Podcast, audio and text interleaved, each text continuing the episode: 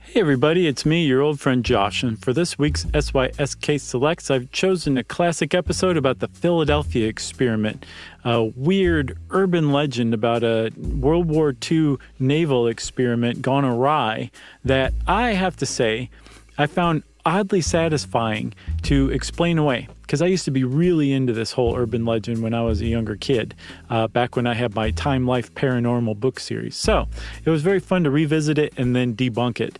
I hope you'll enjoy it as much as I did. It's from October 2015, so giddy up and enjoy. Welcome to Stuff You Should Know, a production of iHeartRadio.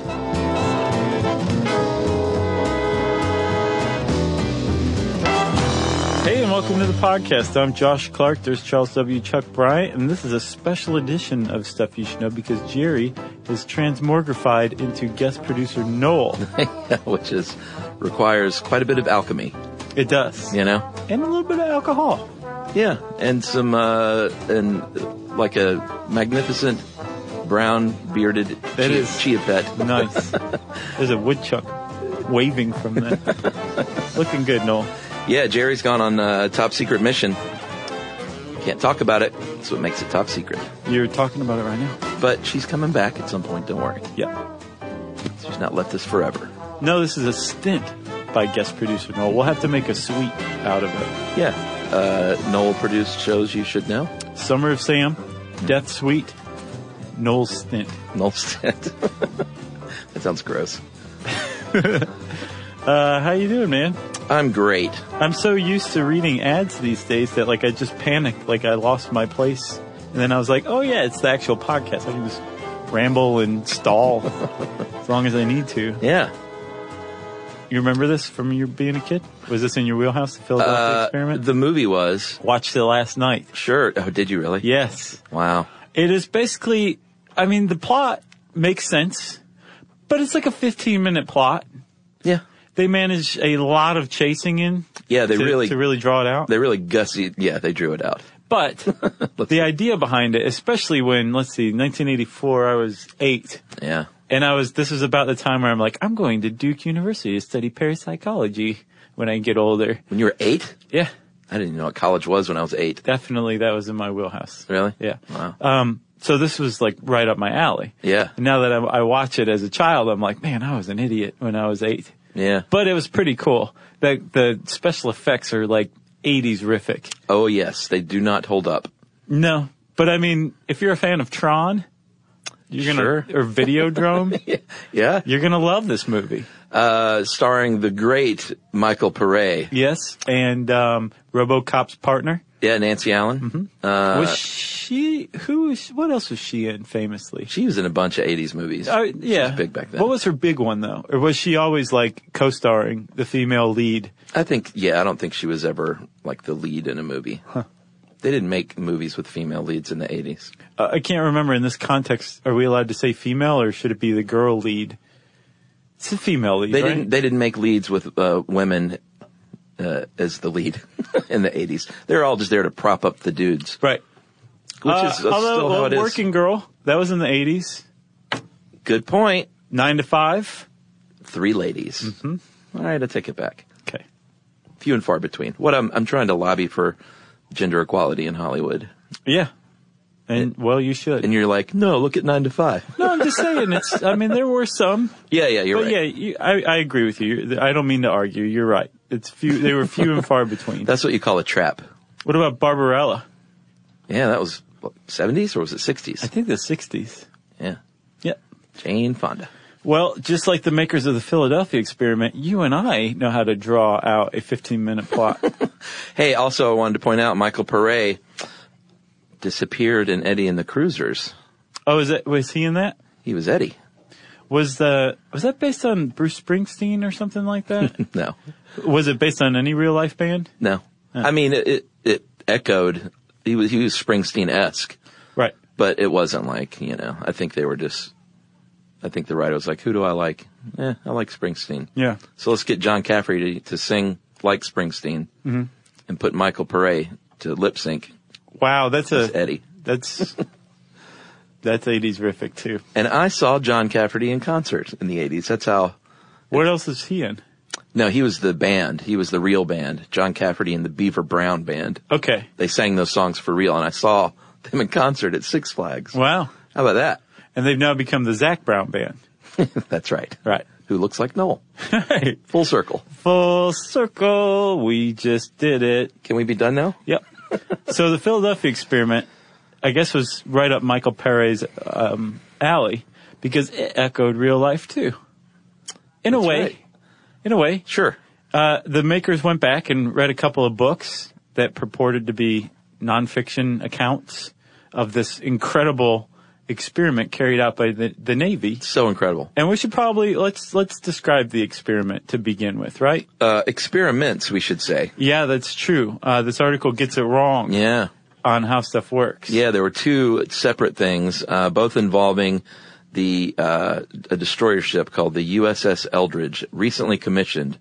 Uh, summer of 1943 is when it began, July, I think. and what supposedly happened was that there was um, this ship, and there was a big secret Navy experiment Mm-hmm. that whose what's aim was to make this ship disappear. Yeah, not just to like radar something like that, but if Sure. there was a guy with a periscope, he would look right past the ship because it had been made invisible. Essentially invisible. And then the story goes that that was successful. It was a successful experiment that was carried out. Yeah, it disappeared in full view in broad daylight Uh-huh. uh, in the- from the was it the Philadelphia shipyard, Yep. and then reappeared. Uh, there was a big glow, Yes. and then it reappeared, and all the the sailors aboard were in bad shape. so did that take place in July or d- was That that? took place in July. Okay. Well, okay. Then it happened again in October when they did the second experiment. Yeah, then they retried the experiment. Supposedly, the ship disappeared and popped up in Virginia, Norfolk, Virginia. and then then reappeared ten minutes prior.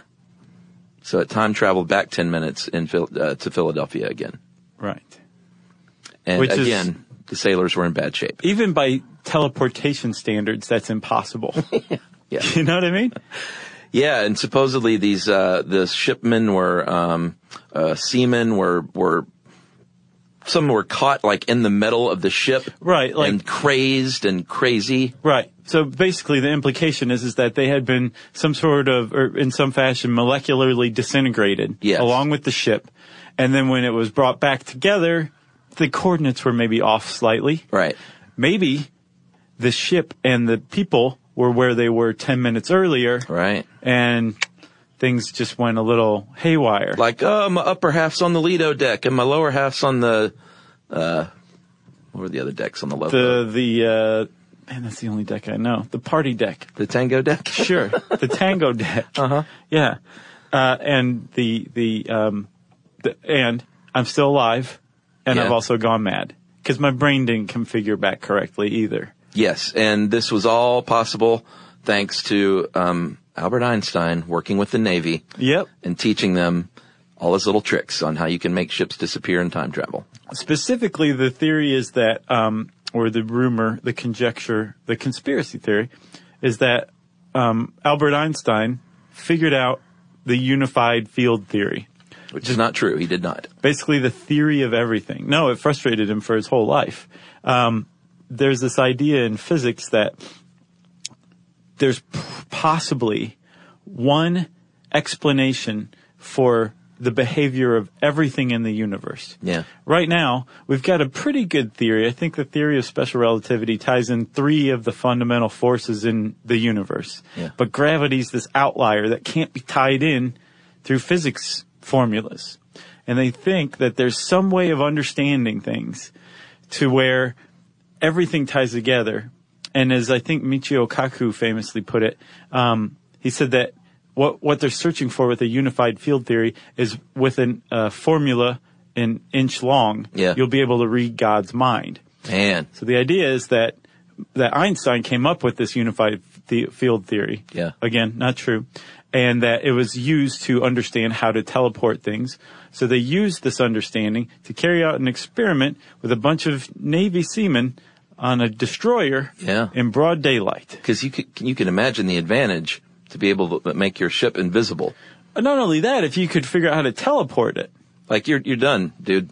no more war because you would win them all. Yeah. And the rest of the world would just cower at your invisible feet. Yeah, you just suddenly pop up behind your enemy, Yeah. put him in a full Nelson, and be like, "You give, you give." And You'd be like, "I give," and that's it. You Yeah. just let him go and be like, "That's right," and you teleport out of there. You see how easily that could happen? Nazi? Unified field theory. All right. So the Philadelphia experiment never happened like that, at least. What? We'll go ahead and not give any credence to the conspiracy theorist out there, although we'll probably get a couple of people that email in. Oh man, this is this is like a nucleus of conspiracy theory. It ties in UFOs, Sure. ties in theoretical physics. Yeah, the U.S. government, of course. Yep, uh, a ginormous cover up. Yeah. Um, it, it ties in all these different things, and it's really, really interesting. If you go read this stuff, it's it's it's to me, it's more interesting than just just UFO conspiracy theory or just government cover up conspiracy theory. Yeah. It's like a clearinghouse of conspiracy theories, all tied up into one package uh, uh, on this secret experiment that. If you listen to the Navy's official line, never took place. There never was a Philadelphia experiment. Right. There never was. It was also known as Project Rainbow. There was never a Project Rainbow. No.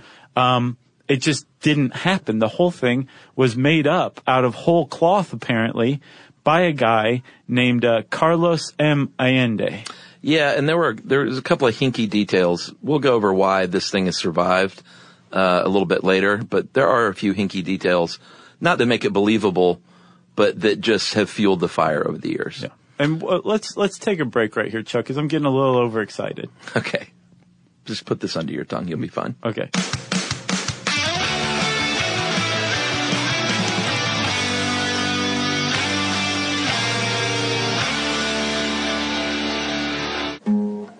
Stuff you should know. Stuff you should know. All right, wake up, buddy. What? We're back. oh, okay. How much time has passed in your mind? Millions of years. No, it's only been about three hours. Oh, okay. Do you feel rested? I do feel very refreshed. Good. Well, we can continue. So uh, you teased a man named, uh, well, he had some different names. Carl M. Allen, or under his pseudonym, Carlos Miguel uh, Allende. Yeah. He's like, hey, let me throw a DE on the end. I'll sound mysterious. yeah. An OS and a DE. So uh, in 1956, uh, I was going to get in the Wayback Machine, but I don't think we should even bother for this. No, this actually proves there is no way back machine. That's right.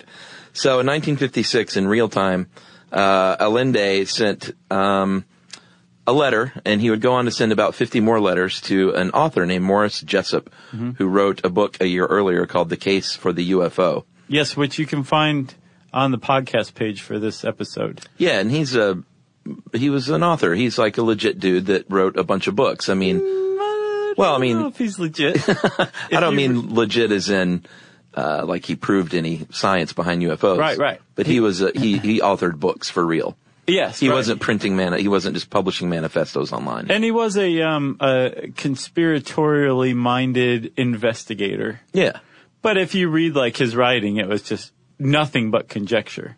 sure. N- nothing. There was nothing in it but conjecture Oh, yeah. presented as fact. yeah, and he even says like these are uh, there are three basic proven facts about this and then here's some more facts and it's like no these Yeah. aren't facts at all but it's really fascinating stuff maybe he doesn't know what facts are.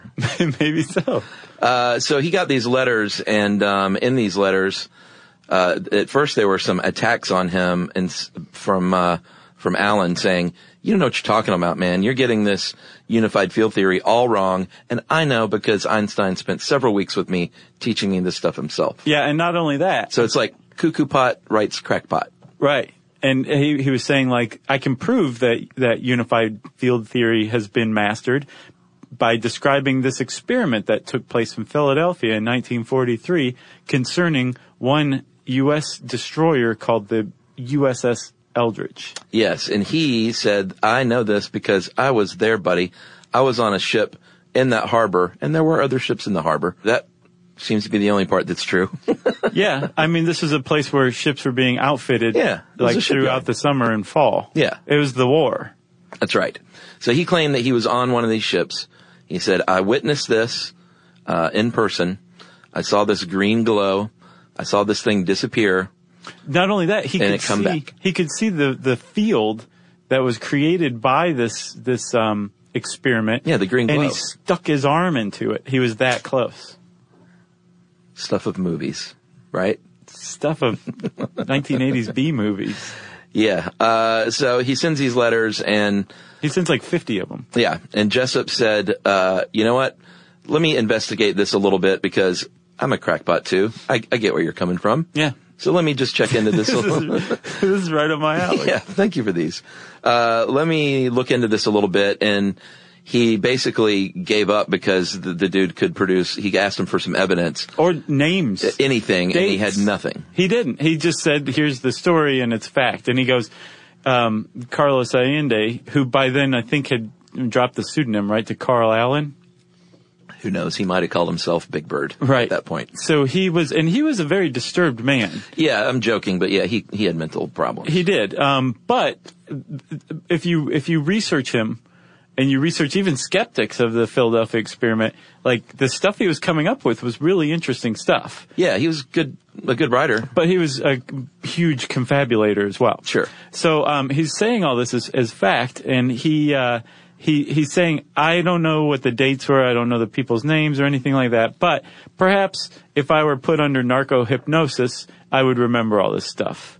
So you got any drugs?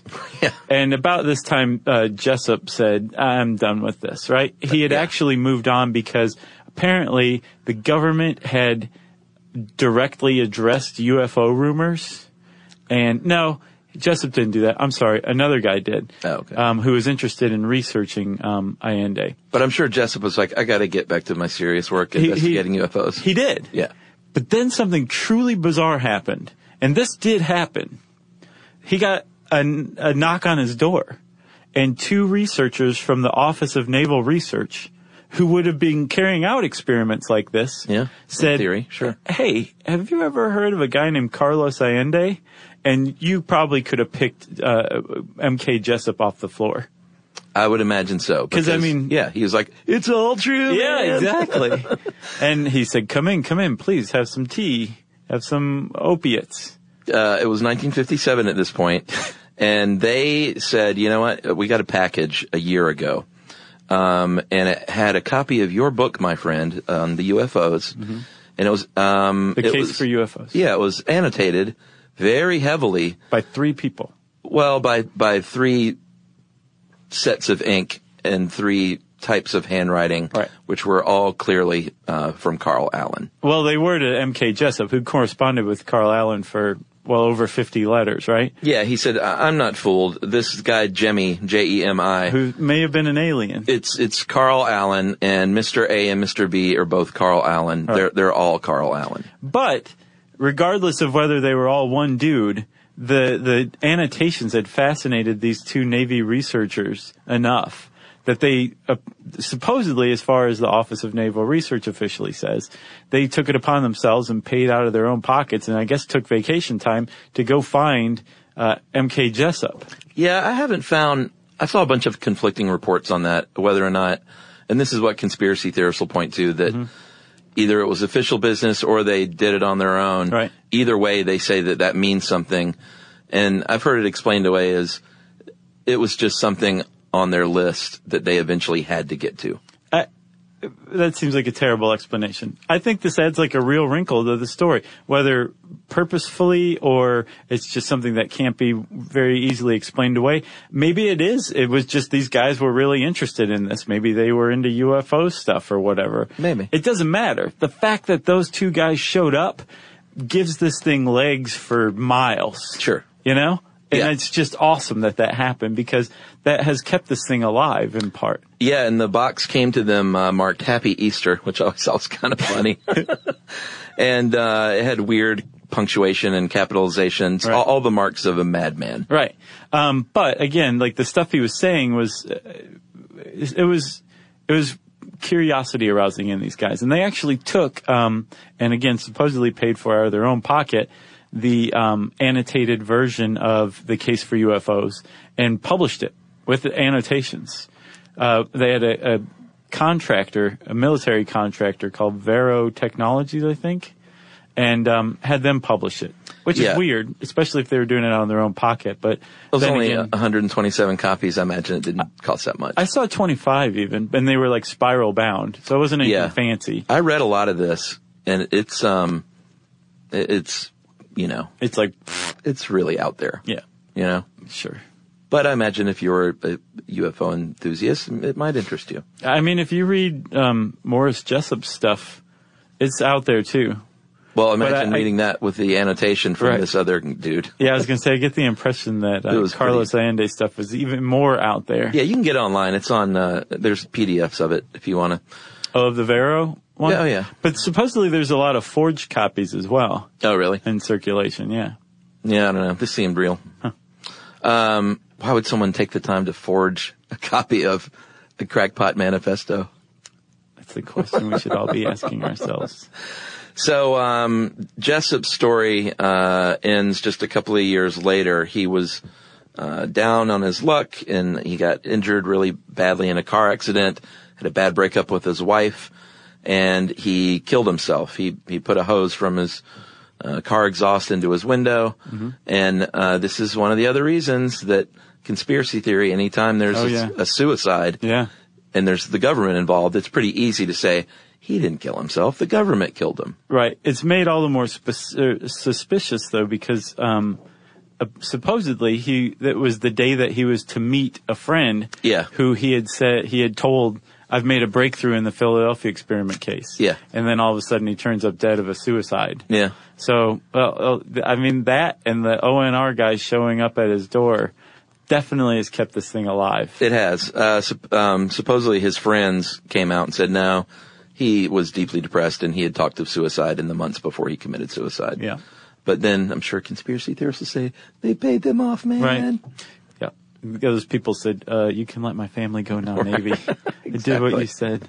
And the uh, Eldridge um, had a pretty, uh, well, it, it didn't go on to like great things. It was uh, sold to Greece or transferred to Greece, renamed the HS Leon, um, used in exercises, and then sold for scrap metal in the 1990s. Yep. So no big deal with the boat, right? No bigs. So uh, we'll take another little break here, and we'll come back and we'll talk about what really happened in the Philadelphia shipyard that day.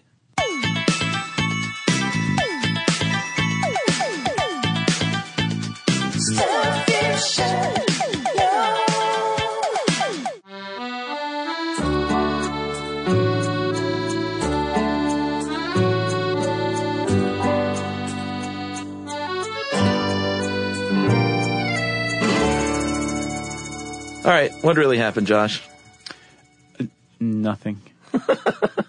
That's supposedly what really happened. Apparently, on that day in the naval shipyard, uh, I guess either July or October, but July I think is the one that people typically, if they just think it was a one day thing rather than two separate experiments, it's usually July that they point to, which they did in this article too. Yeah. On that particular day, um, the USS Eldridge wasn't even in Philadelphia. Yeah, this is the part I don't understand. It was in Brooklyn. Yeah, So here's the thing. This is that, that revelation came out in 1999. We'll get to that in a minute. Prior to this, there is a researcher. He's an astrophysicist and ufologist named Jacques Jacques F. Vallée, and he was actually the inspiration for the uh, ufologist Frenchman character in Close Encounters of the Third Kind. yeah. And he was also like a venture capitalist. He's a pretty sharp dude. He just had some uh, unusual interests, right? Yes. But one of the things that he dedicated himself to was disproving the Philadelphia experiment, proving that it was a hoax. He was a skeptic, right? Yes. In some manner, he was a skeptic. yeah. So he wrote a paper, and um, in the paper, he invited people to uh, to reach out to him if they had further information about the Philadelphia experiment. And as a result, allegedly, he was contacted in 1994 by a guy named uh, Edward Dugin, or Dudgeon. Let's say Dudgeon. It's a little little more pleasant than Dugin. I bet his friend called him the dungeon, Yeah, I'll bet. you know? Yeah. That's what I would have called him. Yeah. So yeah, he responded. The paper was called Anatomy of a Hoax, colon, the Philadelphia experiment 50 years later in the Journal of Scientific Exploration. And, uh, Dudgeon got in touch and said, you know what? I was in the Navy from 42 to 45. I was on that boat and, uh, I can explain what happened, Yeah. which is pretty exciting. if Well, he you're, was he you was know. on the Engstrom, which was uh, there at the same time. Oh, I thought he was on the actual boat. No, No, he was an electrician on the Engstrom, Gotcha. but he said he was fully aware of all of the electrical components on the Engstrom and on the Eldridge. yeah, because they all party together. Sure, exactly. That would that actually comes Yeah. comes up later. Um, so he he was saying he he basically had a pat and completely sensible and reasonable answer for every single part of the Philadelphia experiment. For example, part of the Philadelphia experiment legend is that a brawl broke out in a bar following the experiment, and two of the sailors on board the Eldridge suddenly disappeared. They vanished. Yes, Well, um, Dugin, Dudgeon says, I was one of those guys. I actually faked my age on my enlistment page, paper. So I was underage and shouldn't have been Yeah. in the bar. And the bar, the, the bartender, um, took pity on me and another underage dude and shoot us out the back door and then pretended that, uh, she'd never seen us. so they disappeared They disappeared. exactly. out the back door. Another one, he says, um, he, well, he explains the whole thing basically, right? He Yeah. says there was no experiment like that, but they were doing something that might have seemed freaky to the uninitiated, and that was degaussing the, the ships. Yeah, at the time, uh, Germany and I guess everyone else really in the navy in the navies around the world, uh, they had magnetic uh, mines, sea mines, Right. which would uh, find your boat and you know go, "Ooh, that's metal. Let me go stick on that thing and blow up." Yeah, and torpedoes that were magnetic seeking too. Yeah, and they thought, you know what? Let's come up with a way to make our ship hulls and uh, our metal parts um, non-magnetic to these to these uh, obstacles. Right, which is an established, um, project, I guess, or an established, what's the word I'm looking for? Process. Sure. So I was close with project. Yeah, it was a real thing. Yeah, it's called degaussing, uh, and it basically either changes or um, gets rid of the magnetism of a of something that was formerly magnetic, like Yeah. a ship's hull. It does not make it invisible. No, to- it doesn't. To radar or otherwise. But it probably looks pretty weird, right? So they wrapped the ships in hundreds and hundreds of meters of cable, um, and then ran a really high voltage electrical charge through it. And supposedly this would demagnetize the ships, which really came in handy because at the time, um, just outside of um, America's coastal waters was called the graveyard of the Atlantic. Yeah. Because German U boats were running the show out there at this time. Yeah, and as we learned in our uh, did Nazis invade Florida, Mm-hmm. they sometimes were parked right off the coast. Exactly. So they were taking out our destroyers and our cruisers and our battleships. So this was a this was a big deal to be able to do that kind of thing. Although it, it and it was classified stuff. It wasn't experimentation in anything that hadn't been proven before. It was like, yeah, we're we're just demagnetizing our battleships. Yeah, they could have had a big sign up that said degaussing at work.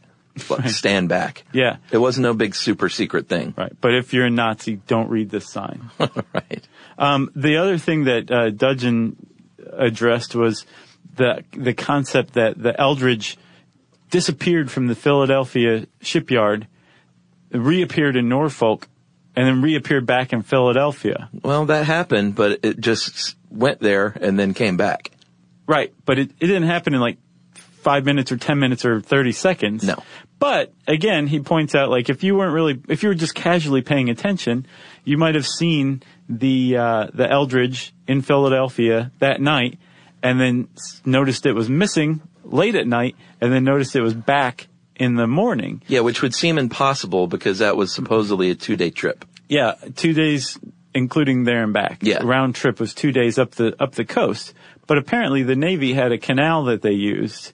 Um, I think the Delaware Chesapeake Canal that only the military could use, and they could make that round trip in six hours. Yeah. So, in other words, it's easily explainable that it just simply, uh, I keep wanting to say sailed, but it's not sailing. I think they still call it that. Do they? Set sail, yeah. Okay. Ship out, Yeah, it shipped out and Took off? shipped back right? in a regular amount of time. Right. And it just became part of the lore. Yeah, and I mean, you can even tack on a few hours there. Apparently, Norfolk was when they where they outfitted it with with their explosives, and apparently they could load a, a battleship in four hours. Yeah.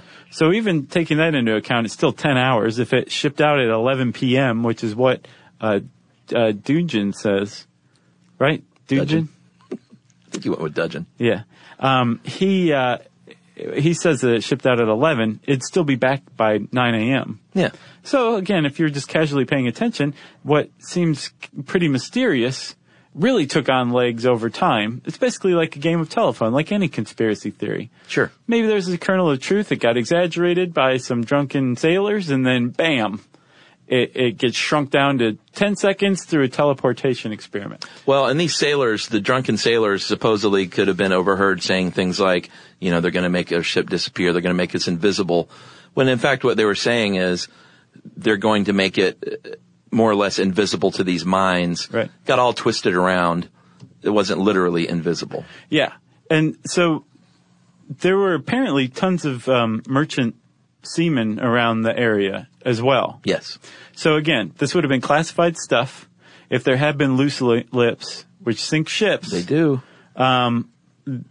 a- and somebody had said like we're going to make it invisible, like you said, they would have picked up on that. Maybe they were the ones who were um, just casually paying attention to the to the Eldridge here or there, and it just seemed to disappear and reappear. Yeah.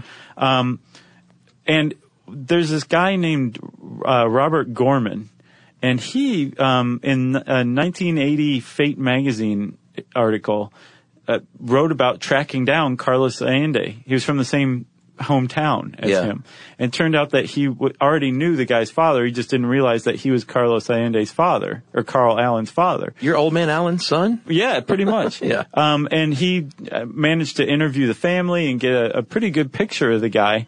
Um, but one of the things that he found was Carl Allen's merchant seaman papers. Yeah. So it's entirely possible he was there around the time, or if he wasn't there at the time, um, he may have been, he may have known somebody who was there at the time. I could totally see him have been there, and that's probably how he got the idea to cook it up. Right. Okay. I believe all that. Yeah, and again, uh, all of this lands squarely on the desk of Carl Allen because no one, no one talked about the Philadelphia experiment. It wa- It was never, those words were never put together until he, his first letter to Morris Jessup, right? So it appears to have been Yeah. totally fabricated by him. Yeah, and um, after the movie came out, people started coming out of the woodwork, This guy. including a dude named Alfred uh, Bialek. Have you who- been to his website? Uh, oh yeah, he's he's something else. He made a, a video uh, called uh, "The Philadelphia Experiment Part One: Crossroads of History," and he claims that he was a physicist on board the Eldridge, uh, and he was a part of the team. And not only that, he says he time traveled. Uh, in 1943, all the way to 1983, Mm-hmm. during the experiment to tell his story. This sounds extremely close to the plot of the Philadelphia experiment movie. Yeah, and and sure, I'm Except sure. it was a little different. In the movie, he travels from 1943 to 1984. Ooh. Uh, we we shouldn't mock this guy. it's a fascinating website, yeah, but he puts himself squarely at the the um, the center of the Philadelphia experiment, and he also says that he was part of the Montauk Project. Yeah, which they're sort of tied together somehow. Yeah, we should, well- we should do one on that at some point. since we're Somehow, debunking things. this guy this guy wrote a book where he just basically made this stuff up out of whole cloth. Yeah. He says that the book, whether you take it as science fact or science fiction, you're in for a really great story. Um, even though it's it's basically loaded with soft facts. This, this is the author in the preface, right? Yeah. But basically, it's this extension that like the the Philadelphia experiment was wildly successful, and from that we learned all sorts of things like getting in touch with extraterrestrials, being able to teleport everywhere, um, just doing all sorts of really interesting things. Basically, anything you can possibly think of that a conspiracy theorist would enjoy Sure. is crammed into this book, and it's it's given um, a bit of gravitas by associating it with the Philadelphia experiment. you know Yeah. in some quarters, man. In some quarters. that that definitely gives some gravitas. Uh, this green glow has been explained away by most people as uh, maybe an electrical storm or St. Elmo's fire. Hmm. Um, and it was just, you know, maybe just another part of this story that people took and ran with it. Or maybe it was nothing at all. Uh, yes, um, it also could have been the Office of Naval Research put out a fact sheet on what they understand about the Philadelphia experiment, and they said um, it's possible another origin or the origin of that specifically was experiments with the USS Timmerman later on after the war in the 50s, Yeah. where they tried to use a small generator that was higher power than the generator that was currently on board, and it actually caused coronal discharge, wi- a glow. Yeah. Um, and they said that no one was injured, no one was enmeshed into the ship. No. It was just a glow was created, which is what you'd expect from a very strong electrical field, right? Yeah. So they think possibly that combined with um, the degaussing stuff they were doing during World War II came together um, and helped this legend take off. But what they say also, though, and what was supported by this um, reunion of USS Eldridge sailors in 1999, is that even the guy who debunked and discredited everything that Carlos Allende said, um, Dudgeon, he, he was full of it too, apparently, because the USS Eldridge wasn't in Philadelphia then; it was in Brooklyn. Yeah, they got together in Atlantic City, and I read an article on this meeting, and they, they had a good laugh and said that one of them uh, even has something about it on his license plate, just so people like ask him about it. And a few of them said they would pull people's legs and say like, "Oh no, I disappeared and my hand was caught in the ship," and then they would say, "No, none of Mm-hmm. Yeah. that happened." Yeah. But uh, they said that that was in Brooklyn, and the ship's log uh, confirms that. So um, apparently, it wasn't even in that shipyard that day at all. Right. So that's that's the only part where I'm like, well, wait a minute. How could they completely invent that it was even in the shipyard? Why wouldn't they just use a ship that was there?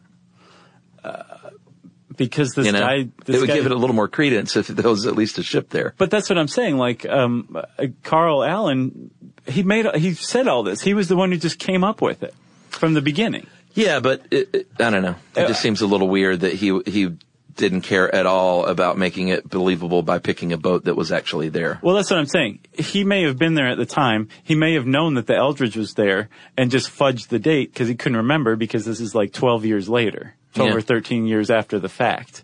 you know what I mean? Bad memory. Right. so maybe he just got the date wrong and the thing really did happen and then the ONR would be like, oh, that experiment. Yeah, oh yeah, we teleported a battleship. You just got the date wrong. So we've mentioned quite a few things here that why this thing has lived on through the years. Um, there uh, that uh, Jacques Vallée theorizes that you know anytime you have like a movie made about it or any kind of imagery, whether it's a photo of the Loch Ness monster to uh, a photo of the Montauk monster, people are going to have something physical to point to and say, "Look, they made this movie." And that's when people started coming out of the woodwork was after the movie saying, "Oh yeah, I was there. I remember that now." Michael Paré just reminded me of Yeah. this thing that happened. He also his my favorite thing on his website is that um, he met the person that he later realized was the actor Mark Hamill in Hawaii Yeah. in 1956. But Mark Hamill would have been five at the time. Well, did he say he was a little nice little kid? I don't think he was a kid. He said he's a full grown adult. Interesting.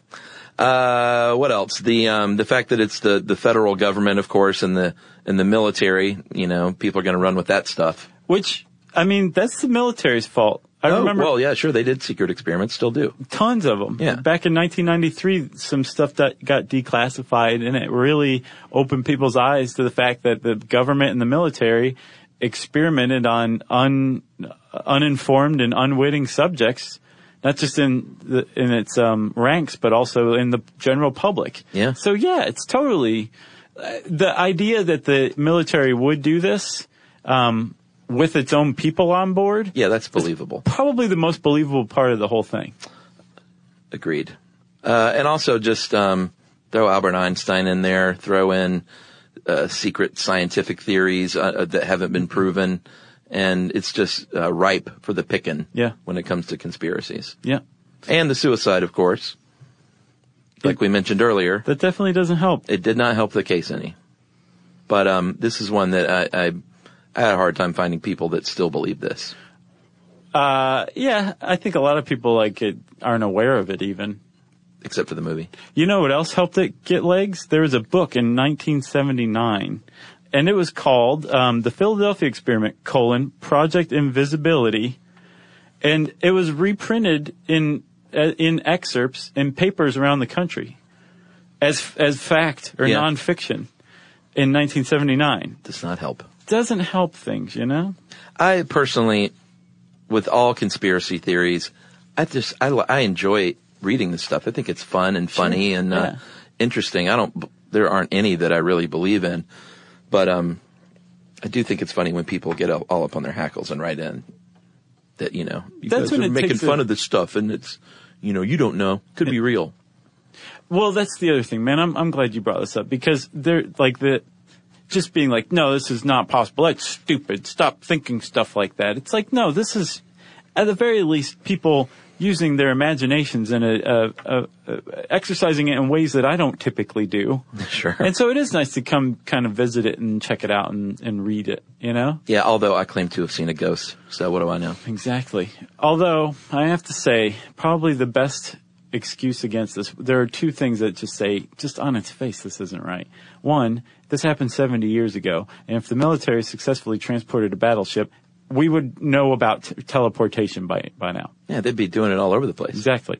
The second thing was a quote from Robert Gorman, the guy who tracked down Carl Allen, in that 1980 Fate uh, magazine article. He wrote, If we are to believe Carl Allen, our naval hierarchy abandoned sanity and historical precedent by conducting an experiment of enormous importance in broad daylight using a badly needed destroyer escort vessel. Yeah, I think that kind of sums it up nicely. agreed. But go forth and read about the Philadelphia experiment because it is interesting stuff. Watch the movie. Meh. Why not? Uh, Is it on Netflix? No, it's on YouTube. you watched it on YouTube. Yeah, I can't believe you made it through it. I did. I'm telling you, like, I mean, I was working too. I had two like windows open, but Okay, there you Um, it was fine. go. Yeah, It was fine. it's as believable as Tron. That's Josh's review. Uh, let's see. If you want to know more about the Philadelphia experiment, you don't have anything else, right? No, sir. Uh, you can type those words in the search bar at How Stuff Works. And since Chuck said Tron, it's time for listener mail. I'm going to call this uh, uh, email from a up and coming podcaster and Georgia Bulldog. Nice. Hey guys, my name is Bailey. I'm a junior mass media arts and theater student at good old UGA. Go dogs, woof woof. Uh, my professional identity aside, I'm also a longtime listener and lover of you guys. I listened to my first episode on the bus home from seventh grade. That's so. wow. I'm pretty sure it was the episode on brainwashing. So she's in college now. Uh, I mainly listen to y'all as I'm working on my on-campus job, uh, bus driving. Did you ever take the buses in Athens, the student bus? I was so crippled with social anxiety that if I couldn't find a parking space, I would just skip class because I didn't want to get on the bus. You had social anxiety? Mm-hmm. Really? Like, didn't want to get to know anyone, or you just. uh, I just couldn't bear being around peers at that age. Yeah. Interesting. Uh, it, the buses were always a little scary because it was like, here's a 40 foot long bus full of students, and it's driven, Driven by by 19 year old. A student. Yeah. Uh, Yeah. Well, it's scary for me for different reasons, but I can imagine it's scary for that reason too. Yeah, I took him a few times. I mainly walked. Um, okay, where was I? Bus driving. So my passengers had the honor of listening to you as well. Oh, I guess she plays it out loud. That's nice. That is nice. Uh, That's the party bus right there. I guess so. The other day I was driving, I realized it's my destiny to produce and host a podcast on campus. Uh, we don't really have anything like that, so I'm excited about it. My idea is to have me and another host be constants on the show, and every week bring in a different UGA professor or Athens professional or general awesome person to talk about the one thing in their field that fascinates them the most for about 30 minutes. Uh, it would include informal conversation between the three of us about a topic highly inspired by y'all's witty banter. nice. Uh, anyway, because you guys are my muses, I would want to uh, wanted to ask if you had any advice for a baby bulldog podcaster. Uh, as an MMA major, I feel like I have the basic knowledge and resources for the technical side, but as far as what makes a good episode, I'm feeling pretty shaky. Uh, what is your environment like? How much do you prepare for the actual script? Do you have a specific formula for every episode? I'm fascinated, and that is Bailey Johnson. Uh, you got any advice? I will give you the same advice I would give anybody starting out in podcasting, Bailey. Get good mics. Mm-hmm. It's worth the expenditure. Make it sound good. And They probably have them on campus, I'm imagining. yeah, Yeah. I mean, yeah, if you can finagle your way into a studio with good mics, Yeah, do it. oh, yeah, do whatever you need to do to get that done. uh, and then release on a reliable schedule. That are those are the two keys to, to begin with. I mean, like as long as you're releasing on a reliable schedule, people will come to appreciate what you're doing. Yeah, and uh, my advice uh, as far as scripting goes is, you know, we've said this a billion times on different interviews, but we don't script stuff out and we don't go over stuff with each other. We just do our own research and try and have as natural a conversation as possible, which I think has helped our show out. That's not to say that you need to do that, No. but I think being relatable and um, conversational helps uh, rather than feeling like you're being read a script. Uh, I don't know a lot of people that would be as into that. So my advice would be try to make it conversational. Um, you know, maybe go over it with uh, whoever your co-host is some at first. She's a theater major, right? Yeah, you should be pretty good at this stuff already. So yeah, I'm sure she's good at ad libbing. She probably finds comfort in the idea of a script. I don't think there's anything wrong with starting out trying that, but if it doesn't feel right or you're not getting good feedback about it, then try it. Try something else. Yeah, my, my I guess I would say maybe try like instead of a script, try like an outline um, that you like- share with each other. The poor man's script. Yeah, so you've got a little roadmap ahead of you, and uh, we kind of just we've been doing this for so long, we don't need that. We don't need an outline. But um, we have our own roadmap that we share via our brainwaves. Yes. It's just Roadmap not- to the White It's House, just not written down. 2016. So those are our points of advice. Um, we don't have a specific formula. We just try to talk about things that we find interesting. That's a, I think that's a key too, man. Yeah, be into what your own topic is because that'll show for sure. Yeah. Although we've also found that like just about everything is interesting if you dig hard enough. Everything True. has a story. Yeah. So if something's like really boring you, eh, maybe abandon it, but you can also try digging harder. Agreed. So uh, good luck, Bailey. Send us a link when that's up, and we'll uh, plug it for you. And um, And since you're doing an interview show, your goal should be with each interview to make that person cry. you know what, Bailey? I'll e-, I'll even be on your show if you want. Whoa. Ooh. nice. Chuck. Yeah, I'll do that. If you get it up and running and you need somebody, I'd be happy to sit in. That is so nice. Why not?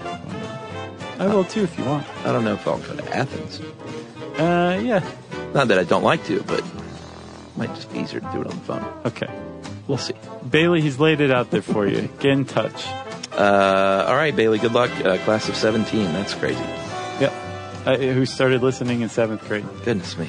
Uh, if you want to get in touch with uh, Chuck or I, uh, or Chuck or me, yeah, Chuck or me, Yeah. uh, you can tweet to us at SYSK Podcast. You can join us on Facebook.com slash Stuff You Should Know. You can send us an email to stuffpodcast at howstuffworks.com. And as always, join us at our home on the web, stuffyoushouldknow.com. Stuff You Should Know is a production of iHeartRadio. For more podcasts from iHeartRadio, visit the iHeartRadio app, Apple Podcasts, or wherever you listen to your favorite shows.